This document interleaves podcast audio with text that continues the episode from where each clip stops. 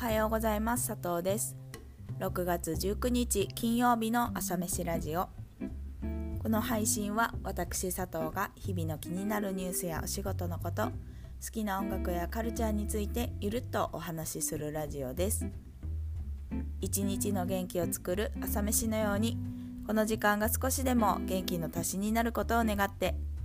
気持ちだけは大盛りでお送りしていきます。はい朝飯ラジオ第13回目の配信です。今朝はハローページの話をします。ハローページ分かりますか皆さん？あの広辞苑よりも。厚くてでかくて重い。あの電話帳です。だからそれがあの昨日のニュースで見たんですけれど2021年の10月以降に出るその各地の最終版をもってもうあの100 30年の歴史に幕を閉じるそうです。そうなんだと思いながらなんかそもそも何でハローページなんだろうなって思った時に名前の由来調べたんですけどがページをめくって目的の人を探し出し「Hello」と電話するという意味からハローページで書いてありました。なんかまんまだなと思いつつでも日本人のなんだけどなと思いつつあのあんまり調べても出てこなかったんですけどまあそのやっぱり個人とか企業の固定電話の番号を記したハローページ。それが、まあ、スマートフォンの普及でメールとか SNS などの連絡手段も増えてでかつ個人情報の扱いも大きく変わったことから家電を持ってても決済を避ける人も増えて、まあ、確かに詐欺とかねあの悪用する人もたくさんいるので。でもう最近だとその2005年のピークの発行数の2%ぐらいしか出てなかったみたいです。なんかあ意外とピークは2005年なんだなというところで佐藤が小学校56年の時ですね。確かにその時はまだスマホも普及したてで家電が主流だったなと思います。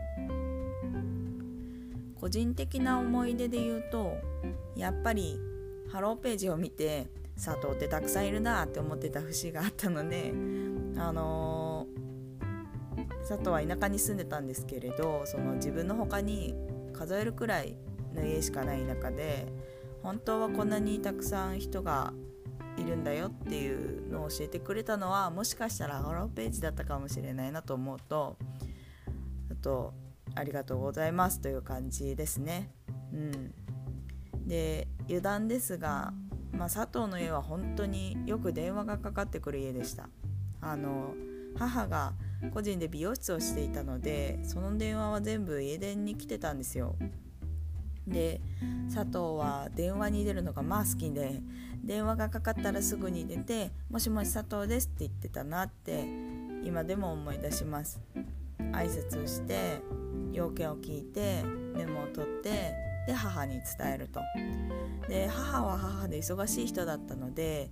日中その電話に出られるタイミングっていうのが少なくてだからこそまあその要件をちゃんと聞いてメモしておくってことを教えてくれてたんですけどあの私がそれでちゃんとできているといつもありがとうって言ってくれました。だから、まあ、その電話に出ることが達成感につながってたのかもなとも思います。ただ今の子はきっとそういうのないんでしょうね。あのお父さんお母さんそれぞれのスマホで事足りますもんね。うん。でも思い返すとこうやって社交性が身につくこともあったんだろうなと思うこともあります。あの電話をかけてくれる人ってま佐藤の場合はだいたいおじちゃんとかおばちゃんで「あれゆかちゃん元気?」って声かけてくれる人がたくさんいましたで田舎だからということもあるかもしれないですがだいたいかけてくれる人も人見知人見知りというか何でしょう知ってる人が多かったのでそうするとまあ宮崎のおばちゃんだけどねって言ってくれたりその向こうも佐藤に合わせて話しかけてくれるというかそんなやり取りをたくさんしてました。で今でこそやっぱり LINE とかメッセージで事足りることが多くなったし電話もスマートフォンで良くなりましたけどやっぱりそのそういう社会との窓口的な家電って子供にとっては結構面白いあのツールというか世界というかそういうものだったなと思います。